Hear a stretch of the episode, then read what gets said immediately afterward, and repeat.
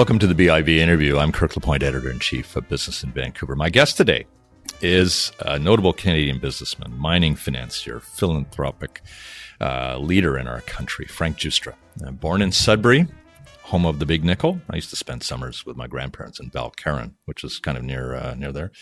Um, father was a nickel miner who introduced his son to a broker. And what happens next, of course, is Canadian financial history.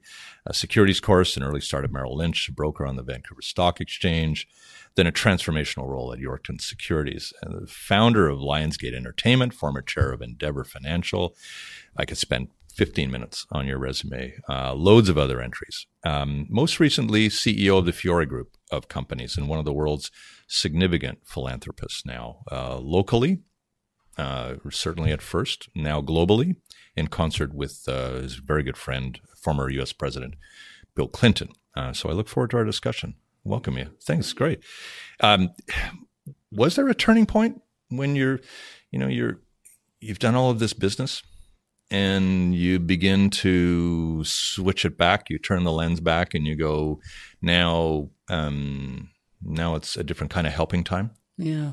I don't know if there was one pivotal moment. I don't think it happened quite like that. I think it was more just a slow realization of things. And it's that, that I think the biggest thing for me is that very slow, painful realization that no amount of money is going to buy you immortality. And, and I yeah. keep going back to that. You can't issue. take it with you? You can't. And, and yeah. Uh, people say that, they repeat that not a lot of people think that through and believe that the reality of that situation. When you really focus on and get real, real clarity on that one issue, that you can't take it with you, that it's also meaningless in the end, that's when you start to think about purpose and other things. Yeah. What, what were those purposes? Were you able again? Did you have like a, a meditative moment or two there where you started to go, okay, so purpose for me means giving back. You know, uh, realizing that I was very lucky in life. You know, I just got lucky. You know, I worked hard, but a lot of people work hard. We didn't get.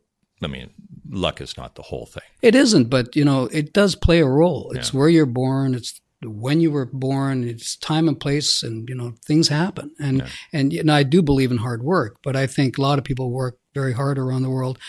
Uh, opportunity is not evenly distributed, you know, mm-hmm. and you know, sometimes you're just born at the right place. But you know, your father was a driller and a blaster. Mm-hmm. I mean, you you could be back in those nickel mines and I, I, could have been. And, you know, it just happened to be here in British Columbia. And I happened to read a book that, you know, kind of changed my way of thinking. And yeah. I happened to not like being poor. and poverty is a great motivator to, you know, I just didn't like the idea of not having money when I was very young. Yeah. So I, I, I tried to work very hard to, to make, you know, change that. Yeah. Are you shaped by, uh, do you think, um, understanding inequity? Yeah, no, I think that that goes back to my childhood. You know, yeah. we grew up in um, Italy and Argentina, and I was nine or ten when I came to Canada. Um, and you know, you you, I saw inequality at a greater scale in, in Argentina than you know than existed in Canada at that okay. time. Mm-hmm.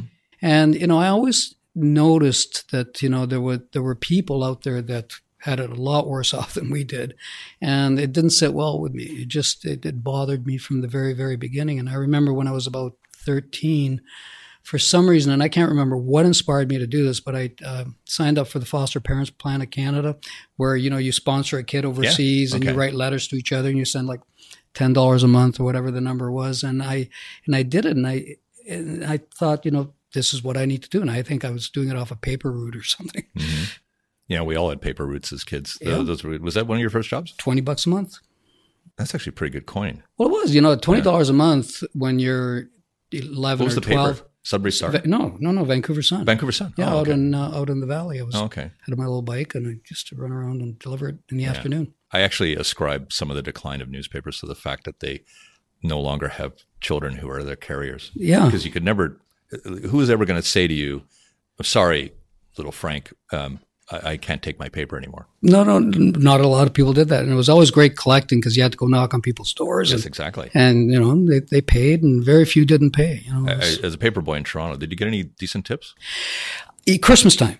I remember at Christmas time when I used to go get my money, I'd get, you know, a dollar or something. I mean, about a dollar in those days, that was like you know, Yeah.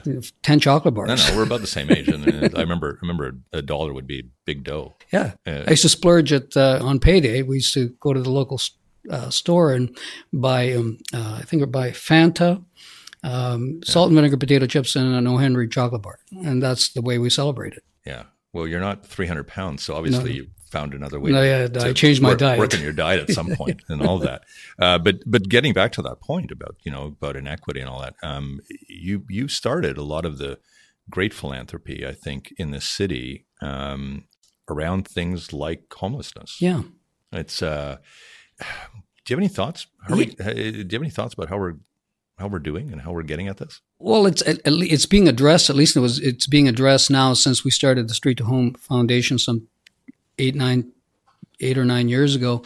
Um, there has been a significant change in what it was. I mean, it's certainly still an issue, and that's. I don't think it will ever go away. Homelessness is an issue that you know, unfortunately, it's very difficult to solve completely. Yeah. But we have made an incredible difference, and it was because um, we saw that the only way to get the job done properly was to do a collaborative effort between where you had the city of Vancouver, the province of British Columbia, private uh, donors all coming together, and local NGOs all coming together and buying into one plan. Yeah. And that was really the philosophy behind Street to Home. And I think it's the philosophy in almost everything we do today is how do you solve a problem in a sustainable way as opposed to just throwing money at parts of the problem. Yeah, I mean, it's interesting that you say that because one of my criticisms, of course, of the city has been that it's it's tried to suggest to people that it can do things alone, and yet history always shows that anything that a city tries to do in a big way requires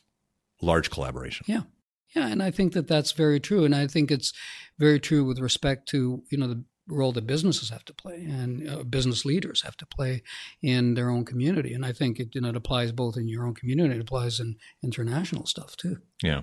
Um, do you have a do you have a, a, a an idea about how it is that we're doing with the homelessness situation in the city around it, it, managing it?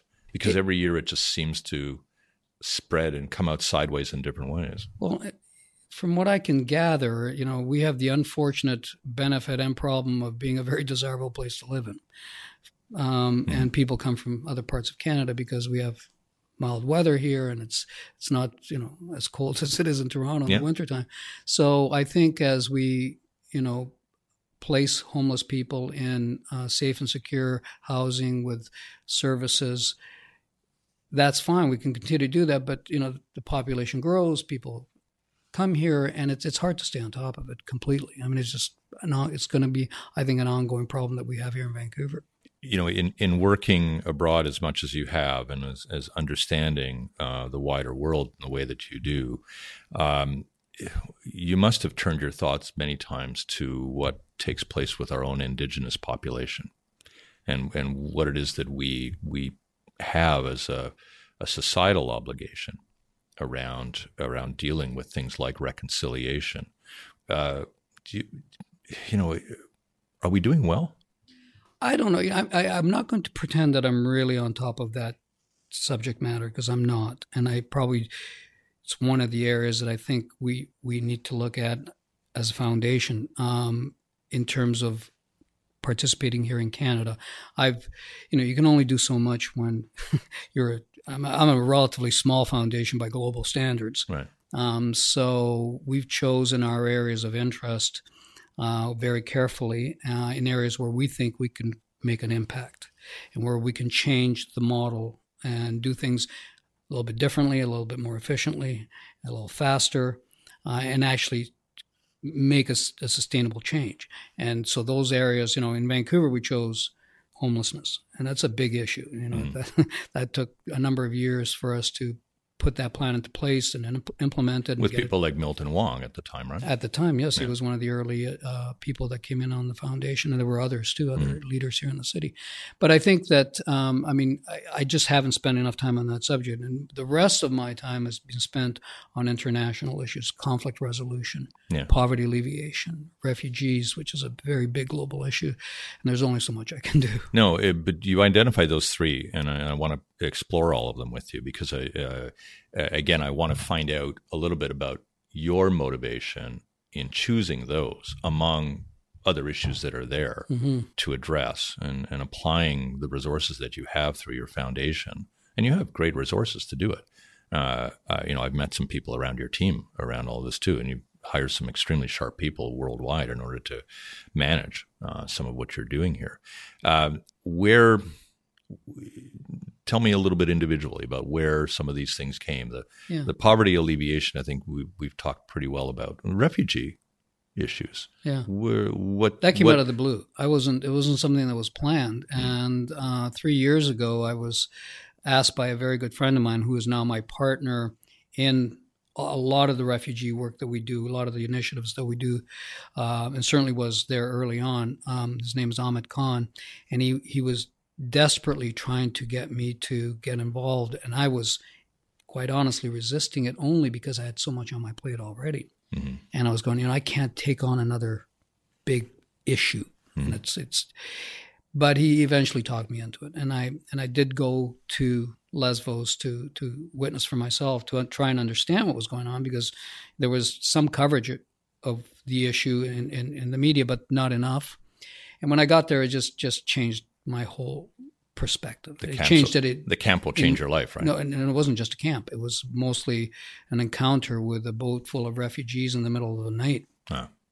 Coming mm-hmm. in, you know, you know, as we were driving home, and it was totally unexpected, and we were alone on this beach, and you know, we're helping to empty a boat. You know, we're in the water, waiting in the water, holding the boat, lifting people out of the boat, and people are crying, and you know, praying and rejoicing, and and you know, this woman hands me her two year old toddler and I'm holding this kid. And it just, that's, that was in a nanosecond, I was going, this is an unbelievable situation. I can't, I don't even know how to communicate that to people.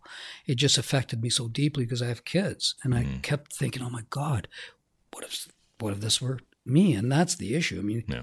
60% of these refugees are women and children, you know, escaping, you know, death, destruction, and, you know, just trying to keep their kids safe. And how do you square your sentiments, that episode, with what you're seeing in the way of the kind of coarse rejection yeah. of, of, of this in and, and a lot of nationalism yeah. that has ensued. What what is behind that? Is that there's you know there's so much behind it. I think just it's sad that it's that the issue is being weaponized in essence, by those that feel they can get some political advantage by making this an issue.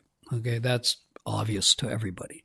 Uh, it's happening in the U.S. It's happening in Europe, um, and it's very sad because it's because exactly it, absent in Canada either. Well, it, yeah, but it's not yeah. as profound an issue here in this country. We're not, you know, we're not fighting about it every day in the newspapers. Yeah. I mean, it is an issue here too, of course.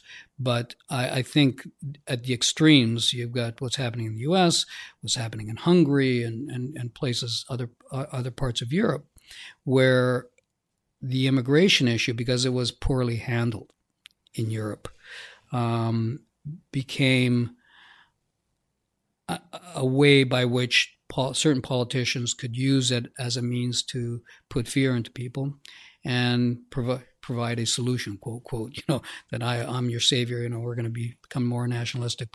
Nativism and xenophobia was rampant. Yeah. And, um, and I think it, it shows that it, it does work to an extent, that, that approach. Yeah. And so that's why it's copied. And that's why I think it's happening in the U.S. The, you, you know, the current administration in the U.S. is using this as one of its main issues. Yeah. And there's so much false information being peddled.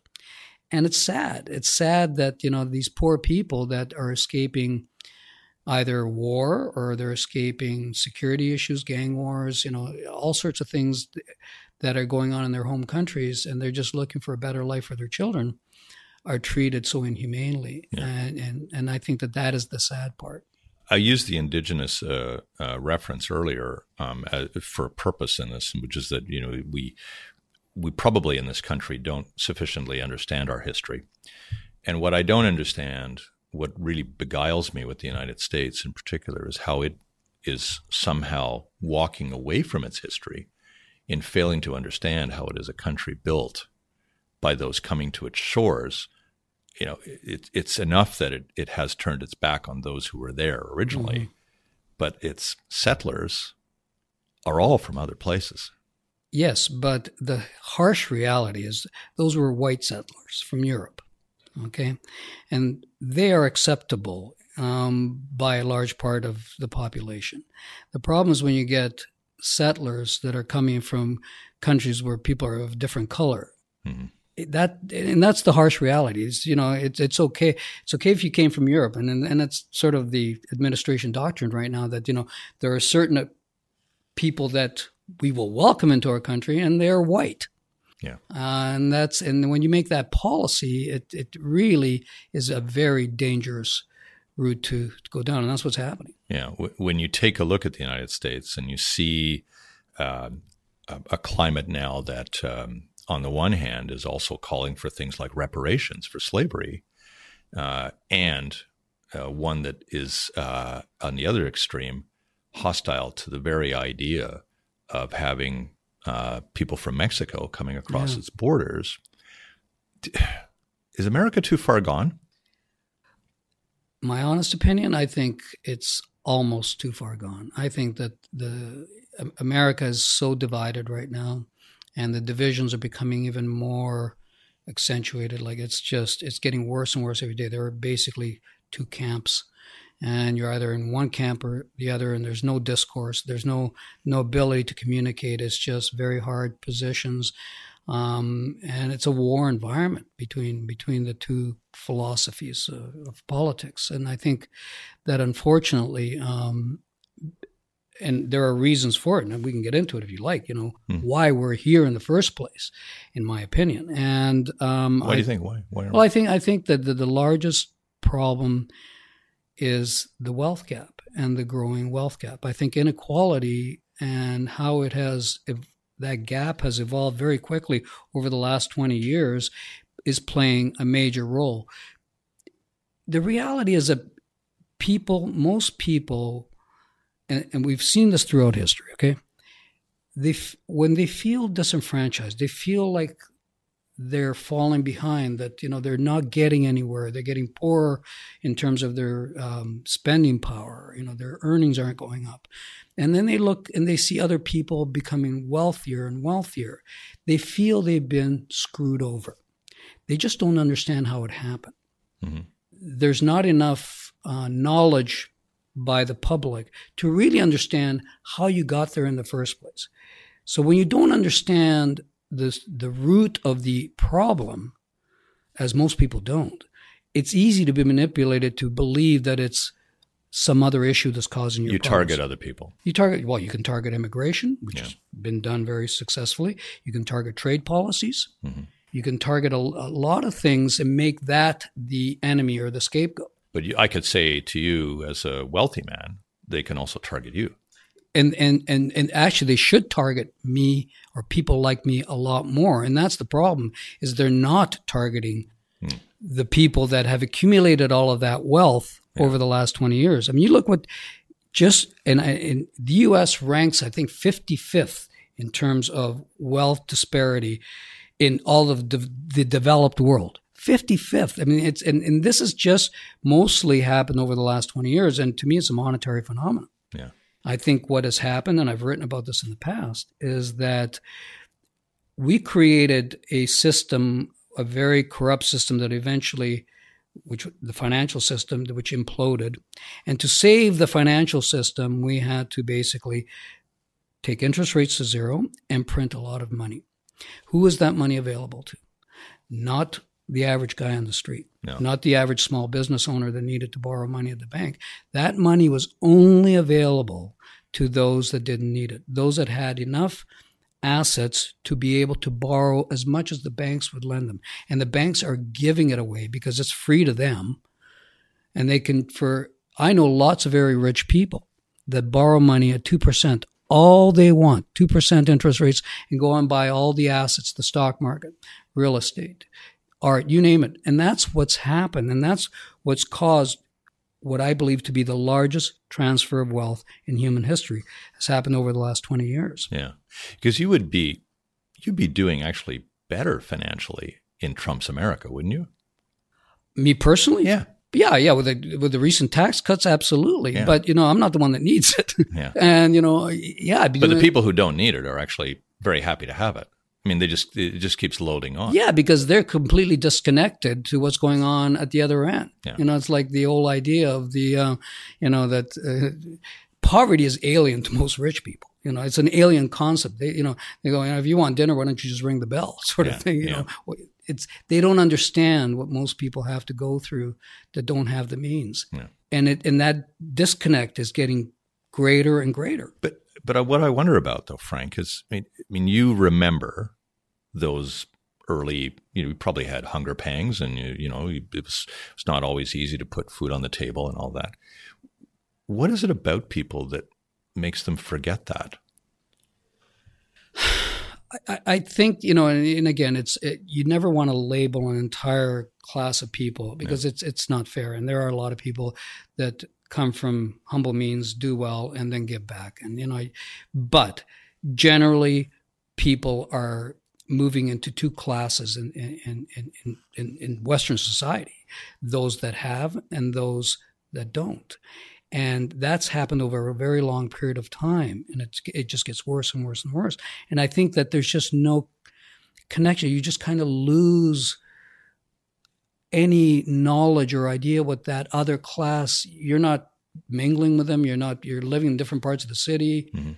you know, or in different cities completely, and you just you just don't know. Your your generations go by, and people just become ignorant of that other class. And the problem is that that class is becoming the large majority of the population. Mm. I was a big fan of the HBO series this season uh, called Succession, which was it was very obviously it was a media baron who uh, has four kids who clearly have never had to worry for a moment in their lives mm-hmm. about what they have, and now Right. they're kind of confronted with the with either the loss of their power or the loss of their wealth, and they actually don't want to lose their power. You know, Right. they're, they're you know they, they don't care how rich they are. They they know they're going to be rich for the rest of their lives. They don't want to lose power Yeah. it's that power part I think that eventually makes people a little bit aware about their early life, isn't it? The, the, if you suddenly feel powerless, even though you've got money. Yeah, power is a funny thing. You know, it's like I don't know. There's something about human nature that you know, power is is a very important thing. You're absolutely right. I don't know if if it's an issue of l- losing it. You're asking whether th- that you, you the power makes you lose that. Well, no, no, it's it, connection? it's not. You don't have to necessarily make a choice, but but uh, in terms of a priority, people will take the power. oh, absolutely, over the every wealth. time. Yeah, It's it's just human nature. yeah, yeah. Um, uh, I wonder, do you spend time talking to your fellow well-off people and say, "Wait a minute, w- w- give your head a shake here"? I try, um, sometimes successfully and sometimes not. Uh, I spent, uh, I remember starting about 10, 12 years ago when I first made a decision to, to become more of a philanthropist and a business person. I thought, well, God, you know, I'm, I'm a pretty good salesman. I'll just put me in front of people and I'll, you know, the rich people and I'll, I'll convince them. I can It worked well. ways- Did it work well? Oh, not at all. and um, you know, unfortunately, people of wealth, uh, most people of wealth, have no connection to those that need it, that need assistance. They have no connection, and until you have a uh, uh, an experience that's up close and personal with an issue. And that issue could be health, education, poverty, I don't care, conflict, you know, any of the social issues that exist. Until you are in it and see it really close, and it doesn't resonate with you. It's just another one of the world's many issues. And, and I think one of the, the biggest um, things that I try and communicate to rich people is that, you know, it, you know, I point out what's happening with wealth. I point out that they're going to die. it's, it's the unfortunate thing, and they will not take it with them, and their children only need so much. And then what about the rest? Because the rest, for a lot of people, is a lot of money still. Yeah. And that wouldn't it be nice if they did something that gave their life purpose and you know helped the community because it will help the lives of their children and the grandchildren down the line. And I point out to them that um, it, it the decision doesn't have to be. It's not a binary decision. It's not like you have to give up your Gucci's for um, for uh, a, a, burlap, you know, toga and sandals. there's so much that you can do and still live a very wonderful, luxurious life Yeah. and still do good. And that, that doing that good is feels good. It Yeah. actually feels good to to give back. I try and point out all these things and sometimes it resonates, most often it doesn't, or it resonates for a very short period of time. Yeah. And then it kind of But, but then, then help me understand this. Like, what, what is it about the immense cushion of wealth that then people aren't prepared to trim down to that point? It's identity. It's identity. So, and this is something that I I kind of figured out a long time ago. It's like we live in a in a society that glorifies wealth, glorifies success, and measures it with numbers. Okay.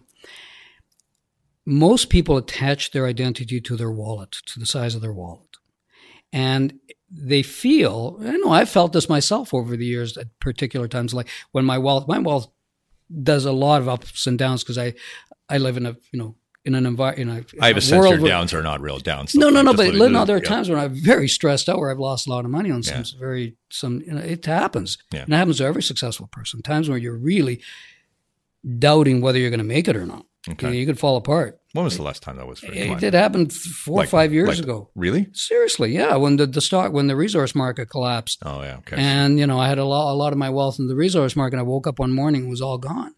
And I had obligations, and most of those obligations were obligations by my foundation Right. to do some things. And all of a sudden, I'm going, "Oh my God, I don't have the ability to carry through on my promises," and I had to really figure that out. But you know, I'm digressing here. But but uh, the the the but your identity was going to be basically stripped. Is that what you're saying? yeah, and, and it's and it's a scary situation when you've attached your entire identity to wealth. So what I try and convince wealthy people to do, I say, listen, make a trade. Attach your identity to your philanthropy. Hmm. It's just it's even more rewarding. And, and I and I try and convince them that really it is way more rewarding when you attach your identity to doing important things on the philanthropic front rather than saying, well, you know, this year, uh, you know, I, I went from, you know, a billion to two billion. I mean, who cares at the end of the day? It doesn't really matter, but people do care because that's where they attach it. Sounds like media have to stop also publishing these Forbes wealthiest I know lists that- and. Uh, Canada's wealthiest know. and And uh, all those lists because they, It's crazy I, because- my guess is that people look themselves up, right? They compete to be on those lists because they measure their self worth by where they rank on that list.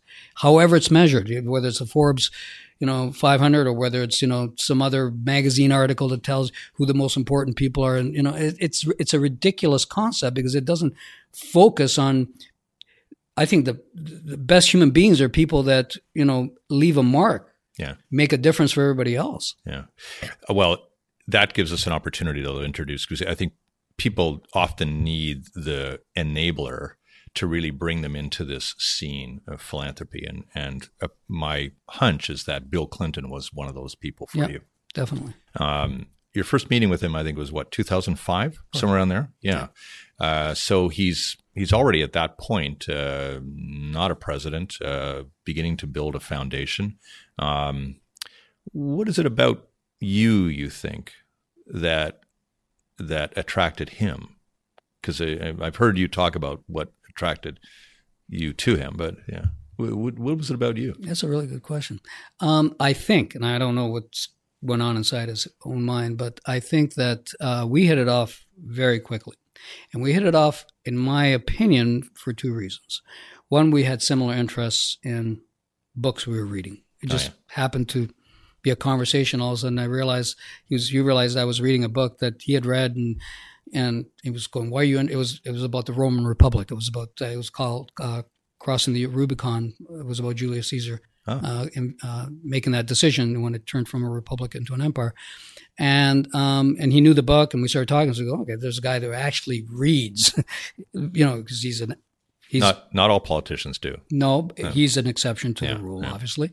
Um, and the other part was that we had similar backgrounds. I think that was the most important part. When he asked me right away, he asked me about my history, my life, where I came from, Mm. and I told him my life story, and it was quite similar to his in terms of how we grew up in poverty.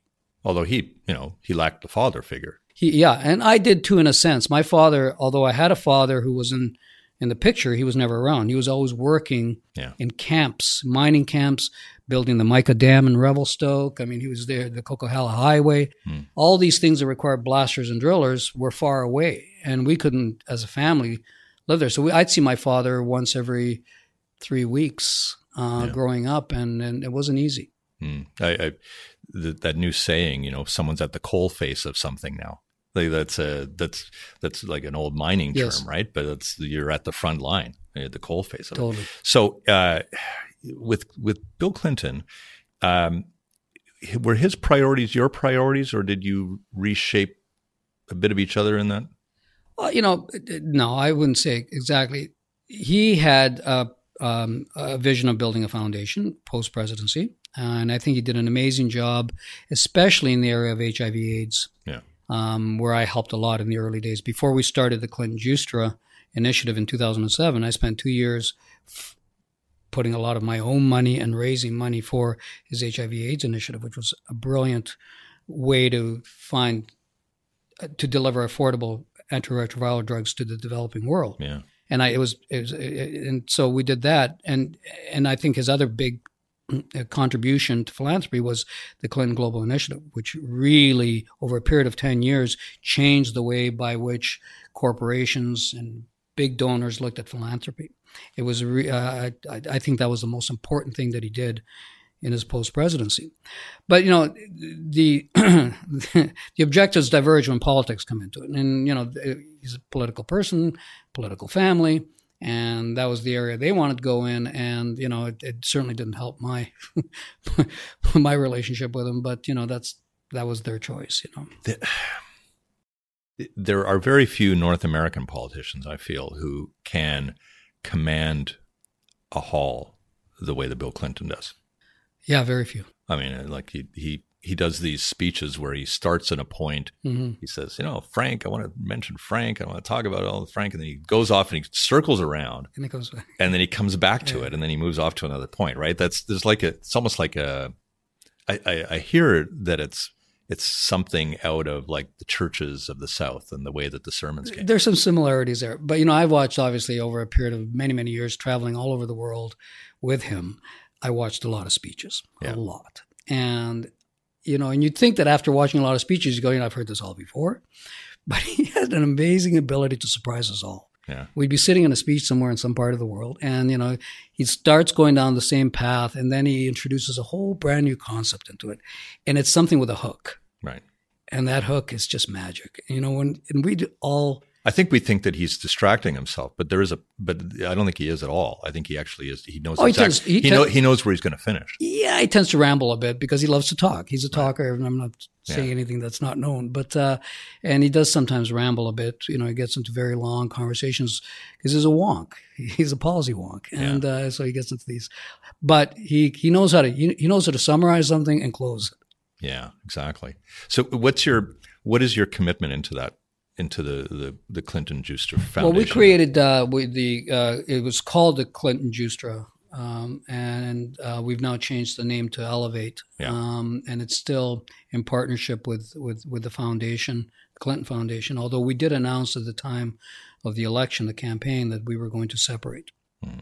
because uh, they decided, quite rightly, I think, at the time of the campaign, that they weren't going to do anything internationally. It was just too too much too many potential conflicts. Yeah. And so, you know, we made that agreement and we're still going through with it. And um, at some point, we're going to spin off the initiative with all its current programs around the world into my foundation here in Canada. And um, it'll be completely separate. Because one thing I would imagine he also would have been of great assistance to and understanding, because he had, I think, a real power in doing this, is the piece that we have glossed over so far, which is the conflict resolution piece, Right. where, where you know there, there's he has a real geopolitical understanding of how how to bridge some of those. He, he does. But my, um, my exposure to the world of conflict didn't come through Bill Clinton, No, it came through the crisis group, which Ah. I joined the same year I met Bill Clinton. okay, I met, met him in 2005. The same year I joined the Crisis Group, which is based in Brussels. And it's a conflict resolution and prevention organization. It's the best in the world.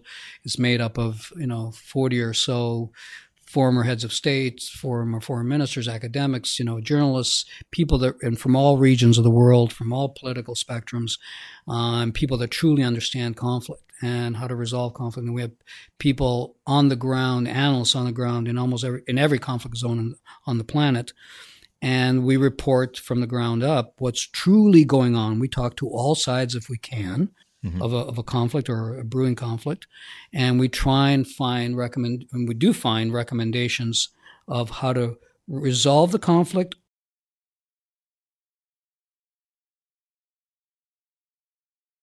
and uh, and then we take those recommendations and then we advocate with the right policy decision makers to to find solutions. And we were very much involved in things like the Colombia government agreement with the FARC. Oh, okay. We played a very big role in yeah. that peace negotiation. Yeah. We played a very big role in the Iran nuclear deal.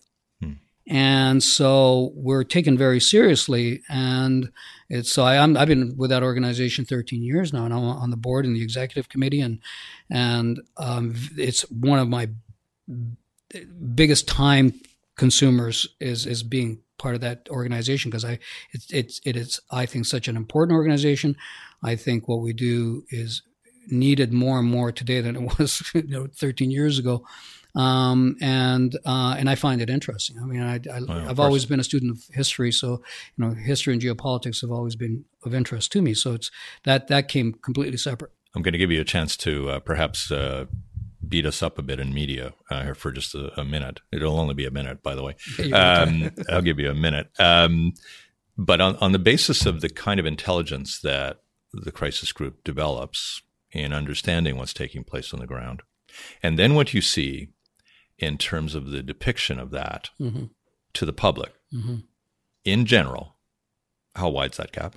It's wide, and it's unfortunate because you know media is influenced by where that media is based. uh, I always used to have a lot of fun. Uh, I shouldn't say fun, but I used to find it really interesting. At the time of uh, around 2003, when the U.S. invaded Iraq, I used to get up in the morning and start with, you know, at one end of the spectrum, Fox News, and at the other end, Al Jazeera, and everything in between, BBC, CBC, CNN, and see how they each reported the same situation, the same event. Mm-hmm. And if you do that, you come to realize very quickly that media bias plays a very important role in what we perceive to be the truth. Yeah. And do we ever really get the truth? No, absolutely not. We don't get the truth of what's going on because in every conflict situation, there are two sides of an issue. Mm-hmm. So if you're only being fed one side and it's being shoved down your throat, and you don't really understand that there is another side to the issue. There's, you know, there are things that are not reported. Yeah. And, you know, and that comes into play in a very in a very profound way in what's going on in the Middle East. You know, we're unfortunately there are many sides to the issues there, but we, we don't hear them all through the media. But how worrisome is that for you? Because here here you are attempting to bring um, some solutions or at least some progress to parts of the world uh, you're attempting to do that, you, but you often have to almost penetrate a bit of the fog around public policy that the public might apprehend, uh, and media are part of that. Uh, how how worrisome is it that we have, in a lot of ways, uh, almost a polarizing media in parts of our world that don't particularly help the situation?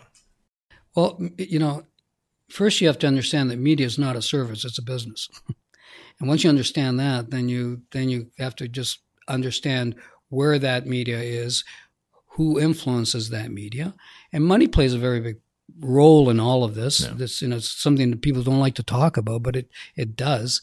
And it does influence what the media reports. And if you look what's happening in the U.S. today, I mean, I'll take it one step further.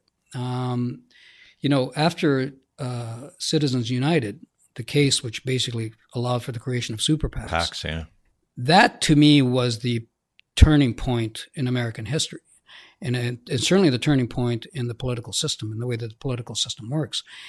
And so what's happening is that now uh, policy decisions are made for the purposes of the highest bidder, if you want to put it in very crude terms. And so, you know, this is where you get coverage that's not accurate because it, it's only serving the interests of a certain class. And yeah. I hate to sound, you know, so alarmist, but you, you watch it, it's happening, and and it's and it's sad.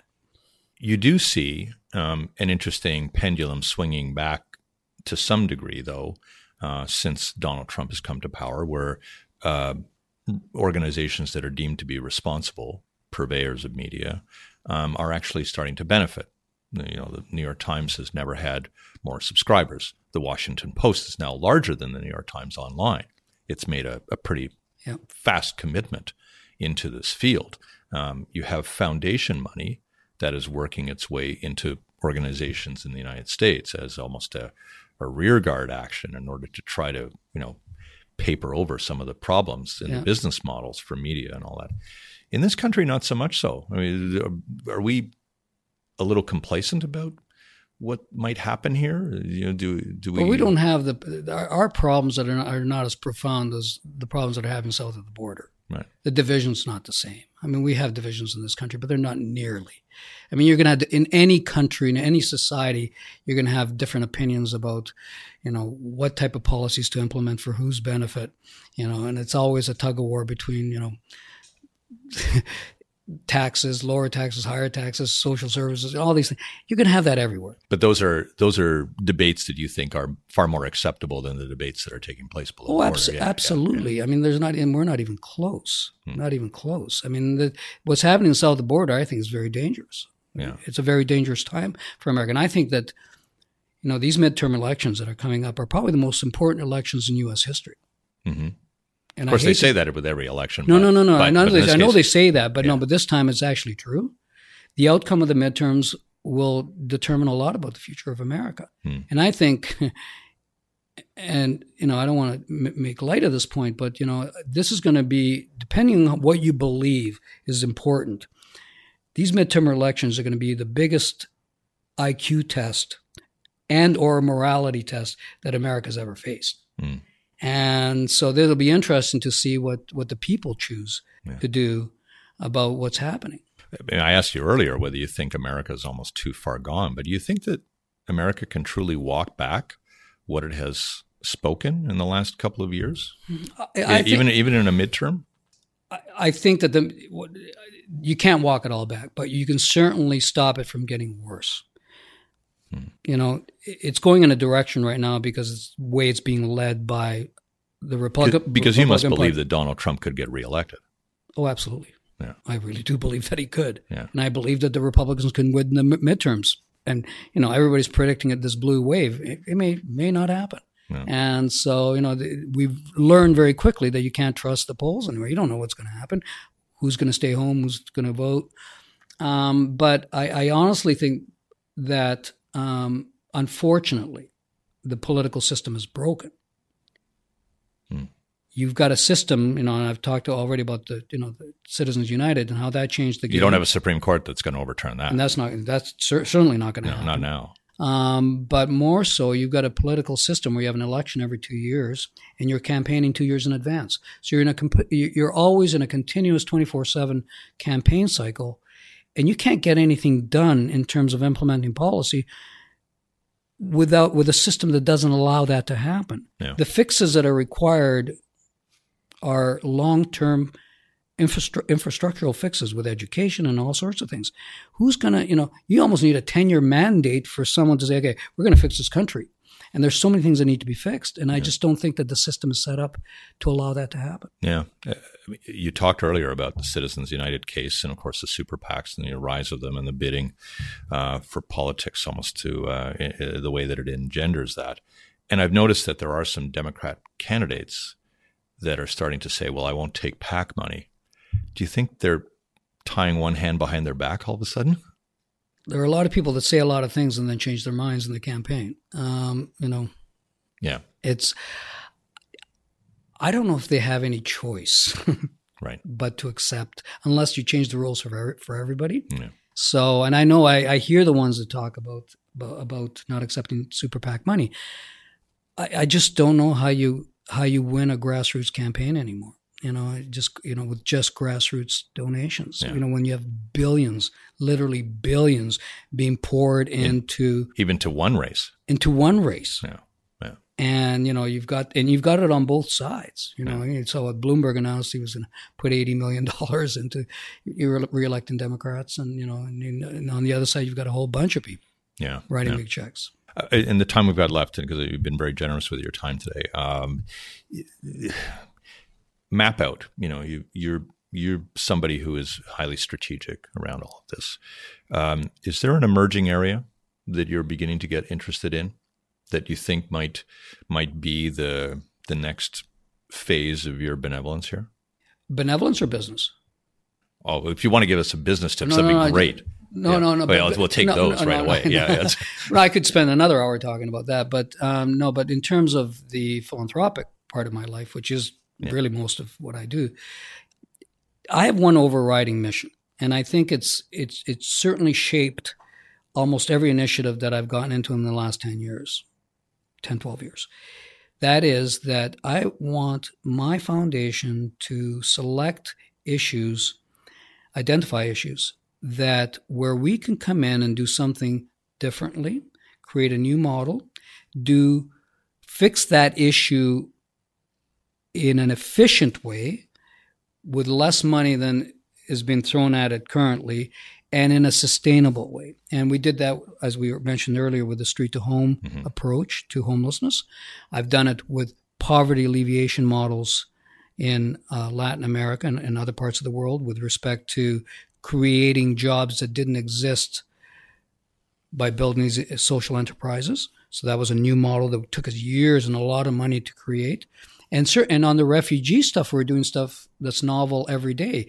You know, the uh, taking the Canadian um, uh, private refugee sponsorship model and exporting that to other countries around the world. That's one of our initiatives that we're doing with the Canadian government and UNHCR and uh, Open Society. Where uh, the Ascend initiative, which I've launched in Greece in partnership with Coca Cola and IKEA and others, uh, is basically r- recognize that the local NGOs that fix most of the problems in when, when they arise, and this was is with respect to refugees, are way more effective, more efficient, can get stuff done, know the landscape, much more so the international organizations that parachute in and try and fix the problems. So what the Ascend initiative was all about was bringing a collaborative of players that could work with local nonprofit groups that are already doing great work and making sure that they're properly funded and that we give them innovative ideas of how to make make it efficient and long term. Only less than 2% of all of the international aid goes to local organizations. Most of it goes to the big players. Yeah. And there's so much inefficiency there. Right, right. So Yeah. that that is the overriding objective of So my you've got foundation. a you've got a essentially a Frank Giustra model. It's a model, yeah. It's is it's fixing, finding novel ways to fix old problems, Yeah. problems that have been around for a long time. All right. So I've, I've got a last question. Um, and let me try to frame it in the right way. What's the, what's the one thing you think you did right early that you would recommend to everybody? Now we're talking business, or are we? So- okay. Go ahead. Um, again, I get asked these questions in many different ways, but I and I always try because you can't pinpoint when you look back on your life, you can't pinpoint any one thing that is the secret sauce. But I, generally speaking, fearlessness. Okay. Yeah. And if you either I've heard you, you either got you- it or I've heard you say you would jump out of a plane. I do. I've You've done it. uh, halo jumps, which is fr- from thirty thousand feet. Oh. Um, Good luck on that. you know, it's fun, but but that's not it. But that's not the fearlessness that I'm talking about. I'm talking about not being afraid that you're going to try something and fail, and that's what holds back most people is the fear of failure. Mhm. And you know, I always go back to a great line that Steve Jobs had about that when he gave his commencement speech at Stanford University. He basically said, you know, why be afraid of failure? You're already naked. You're going to die. You're already naked. Go for it. You know, who cares if you fail? And I think if you have that, if that that's part of your DNA, and I, you can't you, you can't fake that. You, but is that that is DNA? That is almost. DNA. I, mean, I you- think you, it's you can can but you can you can work at the edges of it. At You can work least. the edges of it, but you're either fearless or you're not. And I think once you overcome fear, then there's no limit to what you can do because you're going to go, well, and I've been told my entire life, every time I've embarked on something that's new, it's usually the people that hide in the safety and the comfort of of of the status quo that will object to what you're doing because they go, no, you can't be done. And I was so many things were, I was told it can't be done. I actually have a little sign on the edge of my desk saying it can be done. And, and I truly believe that because I always go, well, why can't it be done? And because it's not, and the answer is usually because that's not the way it's done. So what? Change it. And I've had lots and lots of successes in life by just using that philosophy of, yeah, just change it, you know, try something new, take a risk. But doesn't isn't the corollary of that though some regret along the way? Yeah, lots of regret. There are lots of moments at three o'clock in the morning when you're staring at the ceiling, cursing yourself that you made the dumbest move on the planet. You dug yourself into a hole. You know, we talked about this earlier. You, you don't think successful rich people have moments where they're in self doubt, where they f- fear that they've co- colossally screwed up. It happens all the time. You should read this. Uh, there's a great book, uh, Elon Musk's story. Oh yeah. Read that book. I mean, there is literally a moment that I identified Well, he seems with. to be replaying that every couple. Yeah, of weeks. no, I know, but I'm saying that here's a guy that's achieved a lot. Whatever you Yeah. think of him, he's achieved a lot. And so there was a moment that I had that I could relate to, and he was talking to like three o'clock in the morning in, in, in bed and having the cold sweats and trembling because you realize that you are, you know, you've you can't figure out how to get out of a certain mess that you've created for yourself, and you have to power through. yeah. It's not it's not always easy. we had somebody on our radio show uh, who was talking about meeting Elon Musk in 2008, where he was completely down, like absolutely out of money, no money for SpaceX and stuff. And the guy said, "Well, what do you have in the mind?" He says, "Well, I've got this car idea." And uh, and he's and you know I really want to do this and he's and the guy said well how much how much are you gonna how much do these cars cost and he said uh, uh fifty thousand bucks and so we went home and wrote a check for hundred thousand dollars to him and, to, and got the first two Teslas off it. You know, they're, they're, that kind of fearlessness, I guess, Yep. eventually came back to him. Maybe look at that. I mean, look look at what Steve Jobs did. You know, that that was you know his his whole approach was doing something completely different than what people and people used to poo poo him. You know, it's like you'll you'll never pull it off. Yeah. Those are the people I admire. People that really take risks, and I think though that risk approach. I mean, it has to be intelligently thought through, but you have to take a risk, and you have to be prepared to occasionally fail. In your business life, in your philanthropic life, is there more fearlessness in one or the other? Uh, I, I take way more risks in business, but that's my nature. And that's just because I'm an entrepreneur and I love trying new ideas. Sometimes they work and sometimes they don't. Yeah. But, you know, and sometimes you have to spend a bunch of years trying to fix a mess that you created. Yeah. Seems like you've done pretty well. I've done okay. Thanks a lot for your time. It's Okay. been great talking Thank to you. you. Hope you great. enjoyed it. Yeah, I have. Thank you. It's the BIV interview, and I'm Kirk LaPointe. We'll see you next time.